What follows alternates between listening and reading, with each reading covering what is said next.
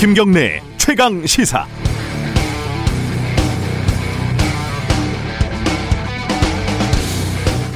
라임 사태 배후 중에 한 명으로 지목되고 있는 김봉현 씨가 현직 검사 3명에게 룸살롱 접대를 했다라는 주장에 대한 검찰 수사 결과가 나왔습니다.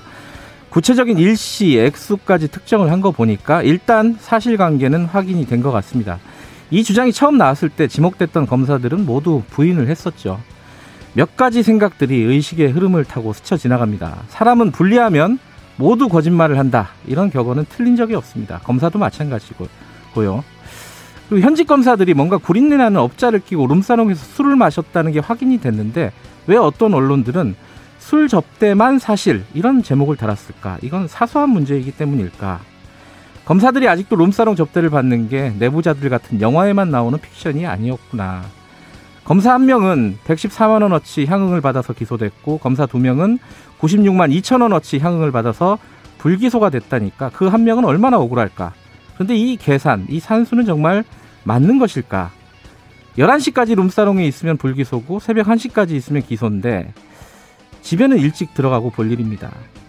그런데 기소된 검사 한 명에게 적용된, 혐의가 겨우 김영란법. 검사와 업자가 룸사롱에서 수백만 원어치 술을 마시고 나중에 그, 엄, 그 검사는 그 업자의 사건을 맡게 됐는데 직무 관련성이 없어서 뇌물이 아니라니까 법이라는 건 참으로 때때로 편리한 것입니다.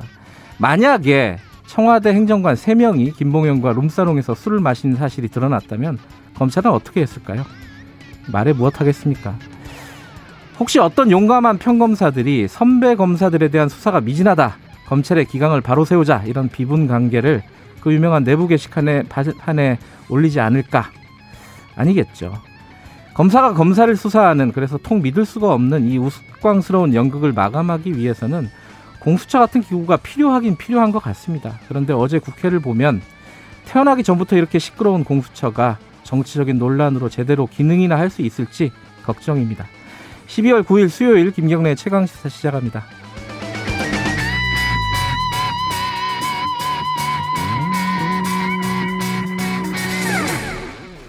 김경래 최강 시사는 유튜브 라이브 열려 있습니다. 실시간 방송 보실 수 있고요. 샵 9730으로 문자 기다립니다. 짧은 건 50원, 긴 건 100원이고요. 스마트폰 콩 이용하셔도 좋습니다. 어제 국회가 시끄러웠습니다. 오늘 1부에서는요. 배진교 의원, 정의당 배진교 의원 연결하고요. 2부에서는 국민의힘 전주혜 의원 연결해서 어, 어제 뭐 공수처법, 뭐 공정거래법 여러 가지 법안들에 대한 논란이 있었지 않습니까? 야당들의 입장을 좀 들어보는 시간 가져보겠습니다.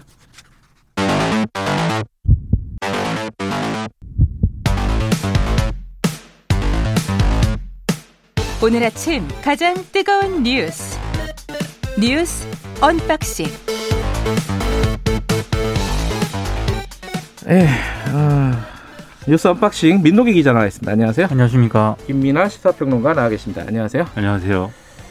어, 백신 얘기부터 해볼까요? 어, 어제 어, 우리가 공식적으로 이제 백신이 어떻게 어떻게 어, 지금 구매가 됐고 언제부터 맞을 거다 이런 어, 대략적인 계획이 발표가 됐는데 그 뭐, 민노기 기자가 먼저 좀 정리해 주시죠.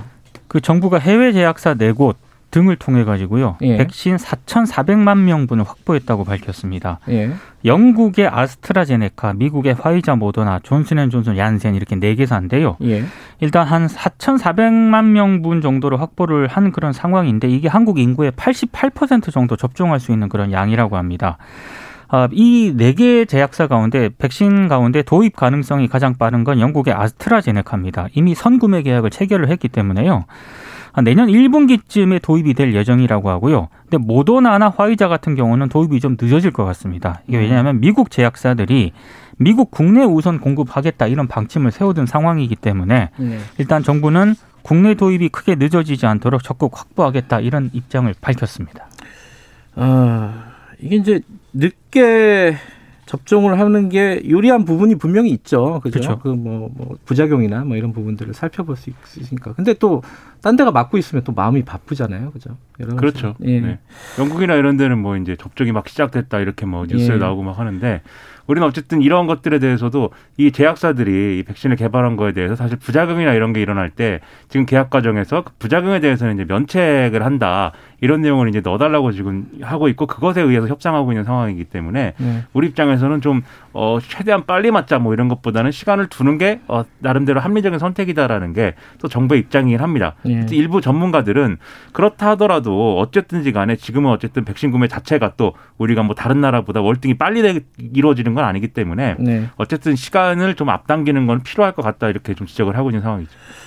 어, 뭐 실제로 그 구체적인 계획은 아직 나온 건 아닌데 네. 뭐 대체적으로 뭐 영국이나 이런 선례들을 보면은 뭐 의료 종사자하고 고령자부터 맞는다. 뭐 이게 이제 원칙이겠죠 아무래도. 그죠? 그러니까 우선 접종 대상자가 있거든요. 예. 고령층, 뭐 만성 질환자 이런 분들하고요. 예. 말씀하신 것처럼 의료기관 종사자, 경찰, 소방, 공무원, 군인 이런 분들은 우선 접종 권장 대상으로 검토를 해서 일단 정부가 무료로 백신 접종을 하게 될 것 같습니다. 음. 이 필수 접종 대상자 외에는 부처 간 합의를 통해 가지고 이제 적절하게 비용을 부담한다는 그런 계획입니다.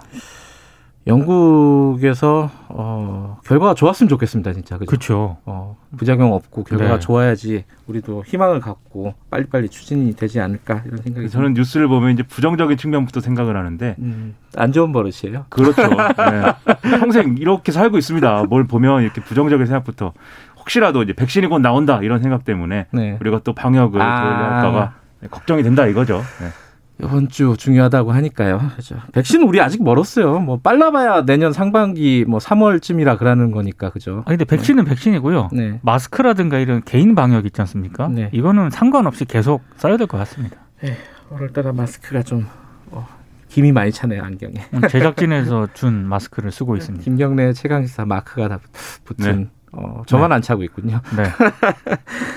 어제 국회가 굉장히 시끄러웠습니다. 이게 뭐 오랜만에 보는 동, 물 국회라고 해야 되나? 뭐 어쨌든 그각 상임위별로 조용한 데가 별로 없었던 것 같은데 일단은 뭐 제일 시끄러웠던 데가 법사위죠. 법사위 공수처법 통과가 됐죠. 그죠? 어, 법사위에서 통과가 됐습니다. 네. 어, 이 법사위의 안건 조정위원회에 이제 이제 회부된 상황이었는데 야당이 조정위에 회부하자 이래가지고요. 예. 그렇죠. 여기서 뭐 예, 통과가 바로 됐고 어저께 네. 통과가 됐고 그다음에 전체 회의까지 거치는데 네. 이 모든 절차를 거칠 때까지 걸린 시간은 2 시간 정도였고 네. 뭐 전체 회의에서 다루는 것만은 한 6분 정도 걸렸다. 음. 이렇게 언론이 계산을 하고 있습니다. 네. 그래서 개정안을 보면 공수처법 개정안 내용은 어, 공수처장 추천위에서 의결 정족수를 추천위원 7명 중에 6명 이상 동의 이 내용을 의견 정 의결 정족수 3분의 2 이상으로 바꿔서 네. 5명 이상 동의하면 이제 가능하게 했기 때문에 사실상 야당의 거부권을 무력화했다 이런 내용이고요. 음, 네. 그다음에 이 정당이 열흘 안에 추천위원을 선정하지 않고 시간을 끌게 되면 국회의장이 대신 이제 학계에서 추천할 수 있도록 하는 부칙 이런 것들도 삽입이 돼 있습니다. 그리고 애초에는 공수처 검사 자격 요건이 10년 이상 변호사 자격 보유 이렇게 돼 있었는데 이걸 7년 이상으로 좀 완화를 했고요. 네. 뭐 재판, 수사, 조사 실무 경력이 필요하다. 이 요건은 좀 빼는 형태로 이제 처리를 한 건데요. 검사, 판사 출신이 아니래도 그렇습니다. 어, 이제 수사를 할 수 있다는 거죠, 그죠? 그래서 이제 예. 보수 언론에서는 민병 공수처가 탄생한다 이렇게 제목을 뽑고 있죠. 어. 뭐, 그 약간 양쪽 간에 의견이 차이가 있는 것 같아요. 이렇게 10년 이상 뭐 재판, 수사, 뭐 이거 경력이 있으면은 도대체 누가 여기 가는 거냐 이런 얘기도 있었고 네. 한쪽에서는 이게 너무 경험이 없는 거 아니냐 뭐 이런 얘기가 있었는데 어쨌든 이런 식으로 통과가 됐고 이게 이제 법사위가 우여곡절 끝에 어찌됐든 간에 야당은 뭐 입법 독재다 이렇게 반발을 하고 있지만 통과가 됐어요. 그러면 앞으로 남은 건 어떻게 되는 거예요? 이제 정기국회 예. 마지막 본회의 통과가 최종 관문인데 예. 아, 그게 이제 어 9일인 오늘 아니겠습니까? 예. 그러면 이제 그 여기서 국민의힘은 필리버스터를 하겠다 이렇게 주장을 하고 있는데 이렇게 필리버스터를 할 것에 대비해서 또 여당은 임시국회 소집 요구서를 제출한 상황입니다. 네. 그래서 어쨌든 필리버스터를 진행을 하면 어 여당과 그리고 어 열린민주당 그리고 여당에서 쫓겨난 세 명의 무소속 의원들, 뭐 쫓겨났다고 네. 하면 좀 그런데 이분들을 다 합치면 어쨌든 100, 이 180을 채우기 때문에 네. 종결을 시킬 수 표결을 표결로 종결을 시킬 수가 있고요. 그리고 어차피 정기국회 마지막 날이니까 임시국회에서는 새롭게 또 어, 회기가 바뀌어서 시작되는 것이기 때문에 네. 이걸 통해서도 처리 가능하기 때문에 어, 이 여당이 최우선적으로 공수처법을 처리하겠다라고 결심을 하면 네. 어, 내일은 통과가 될 가능성이 매우 높다 이렇게 볼 수가 있겠습니다. 어, 야당 특히 이제 국민의힘은 어, 강하게 반발을 하고 있는데 이 부분은 저희들이 2부에서 어, 저, 그 법사위원이죠. 전주의 의원 연결 예정돼 있으니까 그때 좀 자세히 입장 좀 들어보도록 하고요. 다른 법들도 어제 통과가 된 것들이 많이 있는데 그 중에 좀 말들이 많은 게 상법 개정안입니다. 이 좀 어려운데 이게 3%룰 요게 이제 추진이 됐었는데 이게 약간 재계 입장을 반영해서 한 발 물러섰다 이런 얘기가 있어요. 이게, 그러니까 설명 좀 해주세요. 복잡한데요. 간단하게 네. 말씀을 드리면 정부가 원래는 최대 주주 영향력이 늘어날수록 기업에 대한 감시가 어려워진다. 음. 이제 이렇게 판단을 해서 최소 한 명의 감사위원은 다른 이사들과 분리해서 뽑아라. 이제 음. 이런 취지였습니다. 네. 근데 이제 이것 때문에 정부는 감사위원을 다른 이사와 분리해서 뽑도록 하고 최대 주주와 특수관계인의 의결을 합산을 해서 네. 합산을 했다는 게 중요합니다. 네. 3%로 제한하는 개정안을 추진을 했거든요. 음, 그러니까 기업 총수, 그러니까 재벌들, 재벌 그 가문들, 그 특수관계인들의 특수관계인. 어 뭐랄까 그 영향력 어, 지배력을 좀 약화시키는 그렇죠. 법안이었죠. 근데 합쳐서 3% 네. 룰, 그래서 3% 룰이었는데 어제 통과된 건 좀 다르다면서요? 어제 통과된 거는 합산 3%가 아니라 개별 3%를 적용을 한 겁니다. 그러면은 어떻게 되는 거예요? 이렇게 되면 최대 주주하고 특수관계인의 숫자만큼 의결권이 늘어나게 되는 거기 곱하기 때문에요. 3이 되는 거네요. 그렇죠. 그렇죠. 그러니까 네, 애초 다섯 명이면은 15% 15%까지 네. 가는 거죠. 그러니까 네. 애초 감사위원을 분리 선출한다는 정부안 취지 자체가 이제 무색하게 됐다는 그런 음. 음. 좀 비판이 나왔고요. 네. 최대 주주 같은 경우에는 계열사 지분이 있지 않습니까? 이거 네. 활용을 해가지고 자신들이 원하는 감사위원을 안칠 가능성도 있는 거죠. 음. 그래서 시민단체 등에서는 이거 재벌개혁 후퇴다 이렇게 음. 강하게 비판을 하고 있습니다. 시민단체가 이렇게 반발을 하고 비판을 하면 네. 이, 이 뭔가 이렇게 좀 혜택을 받은 재계는 좋아야 되지 않겠습니까? 네. 재계도 반발하고 있습니다. 어쨌든 3% 룰은 생겼다. 아. 네, 이것은 부당하다. 한국 경제 앞으로 암담하다 이렇게 음. 좀 반발하고 있습니다. 아, 한국의 기업들은 외국의 펀드들에 의해서 다 점령당할 것이다. 경영권을 뺏긴다. 이 기업들 관련된 건데 또 중대재해기업처벌법은 사실 이제 오늘이 정기국회 마지막인데 어떻게 되는 겁니까? 지금 얘기가 안 나오고 있는 것 같은데. 이 지금 정의당이 농성을 네. 하고 있지 않습니까? 네. 강은미 정의당 원내대표가 이 자리에서 이렇게 얘기했습니다. 지난 2일 날 공청회를 했는데 이게 법안 제정을 하는 것이기 때문에 공청회를 거쳐야 돼요. 네. 2일 날 공청회를 한 다음에 단 한 차례도 논의가 이루어지지 않고 있다. 이렇게 얘기를 했는데 앞서 말씀드린 이 공수처법이라든지 중요한 법들을 이렇게 처리하느라 그랬는지 어쨌든 이 중대재해기업처벌법 관련돼서는 후순위로 지금 밀려 있는 사실상 그런 음. 상황이기 때문에 상임위 논의가 전혀 이루어지지 않은 상황이어서 네. 뭐 본회의에는 이제 상정될 수가 없는 그런 처지라고 봐야 되겠죠. 아, 뭐 산업재 관련해 가지고 지금 하루에도 이제 몇 명씩 그렇죠. 예, 숨지고 네. 있는 그런 상황인데 관련해서는 정의당 말씀하신 정의당의 배진교 의원하고 조금 있다가 인터뷰를 좀 해보겠습니다. 뭐 여러 가지 법들이 있는데 그건 뭐 다음에 다, 다룰 기회가 있을 거라고 보고요. 아까 제가 오프닝에서 얘기한 그 김봉현 씨가 검사들 접대, 술 접대를 한 부분 이 기소가 어제 이루어졌는데 그 말들이 많아요. 그죠? 이거 뭐 어떤 부분들이 문제라고 하는 겁니까? 어떤 부분들이 문제다. 네, 네. 이 기소의 문제점. 네. 네. 앞에서 말씀하셨듯이 김봉현 씨가 네. 접대를 했다고 주장했고 그 네. 접대를 연결해 준 변호사, 검사 출신 변호사 있지 않습니까? 네. 총 다섯 명이서 이제 술을 먹은 것인데 이 술자리 비용이 536만 원이 이제 나온 거죠. 예. 근데 이 중에 이제 어이 11시에 집에 간 검사들 두 명이 있는 것이고 그 다음에 새벽 1시까지 술을 먹은 검사 한명 있는 것입니다. 근데 11시에서 1시까지 쓴 금액이 있을 거 아닙니까? 예. 술을 먹기 위해서 밴드를 부르고 뭐 이런 금액이라고 하는데. 네. 그래서 새벽 1시까지 술을 먹은 사람은 그 금액까지 합쳐져 가지고 죄를 묻게 된 것이고 예. 11시까지 술 먹은 사람들은 그 이후에 이제 들어간 비용은 제외하고 이 범죄에 들어간 비용을 이제 산출한 것인데 그랬더니 두 명의 경우에는 11시에 집에 간 두 명의 경우에는 뭐 96만 2천 원을 어, 이렇게 접대를 받은 것이다. 이렇게 음. 결론이 났고 네. 한시에 집에 간 사람은 어, 더 많은 100만 원을 넘는 이제 비용을 어, 접대를 받았다. 그래서 김영란법에 의하면은 1인당 수수한 금액이 1회 100만 원 이상인 경우 형사 처벌하게 돼 있기 때문에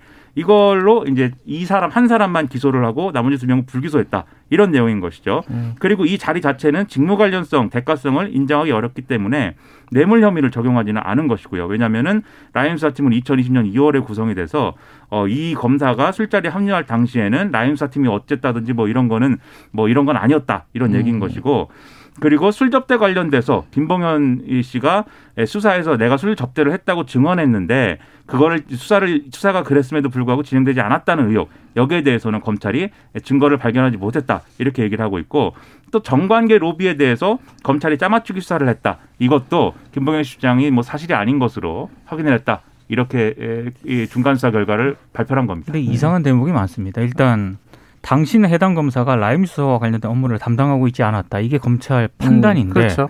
그럼 본인이 6개월 뒤에 수사팀에 합류했잖아요. 예. 그럼 본인이 회피를 했었어야 되는데 그걸 안 했다는 것.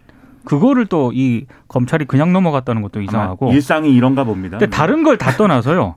그럼 검사는 사 금융업체 대표로부터 룸사롱 접대를 받았는데 아니 이게 이래도 괜찮다는 얘기인가? 이게 음. 김영란법 위반으로만 늘 이렇게 사나 봐요. 볼 수 있는 사안인가. 근데 이게 이게 이제 지금 논란인 이유 중에 하나는 결국은 윤석열 검찰총장 징계 문제 이런 것들과 이제 관련이 있기 때문인 건데 결국 네. 이 검사들이 어떤 이렇게 뭐 어, 뭔가 이렇게 어, 접대를 받았다라는 사실이 확인됐다와 네. 이 접대를 받은 사실을 미리 알았음에도 불구하고 윤석열 검찰총장이 이것을 뭐 뭉개는데 어떤 뭐 일을 했고 뭐 이런 것과는 지금 별개의 문제처럼 이제 보이는 거죠 결과만 놓고 보면 네. 그래서 이때 예, 추미애 법무부 장관이 윤석열 총장을 직무배제하는 그러한 수사지휘권을 이제 한 것이 발동한 것이 옳으냐 그러냐 이 문제로 쟁점이 이동할 수가 있어서 그래서 이게 지금 논란이 더 커지고 있다 이렇게 볼 수가 있겠습니다. 어쨌든 뭐 기소하지 않은 검사 두 명에 대해서 징계 절차는 밟겠다 뭐 이런 입장인 것 같은데 그죠? 네.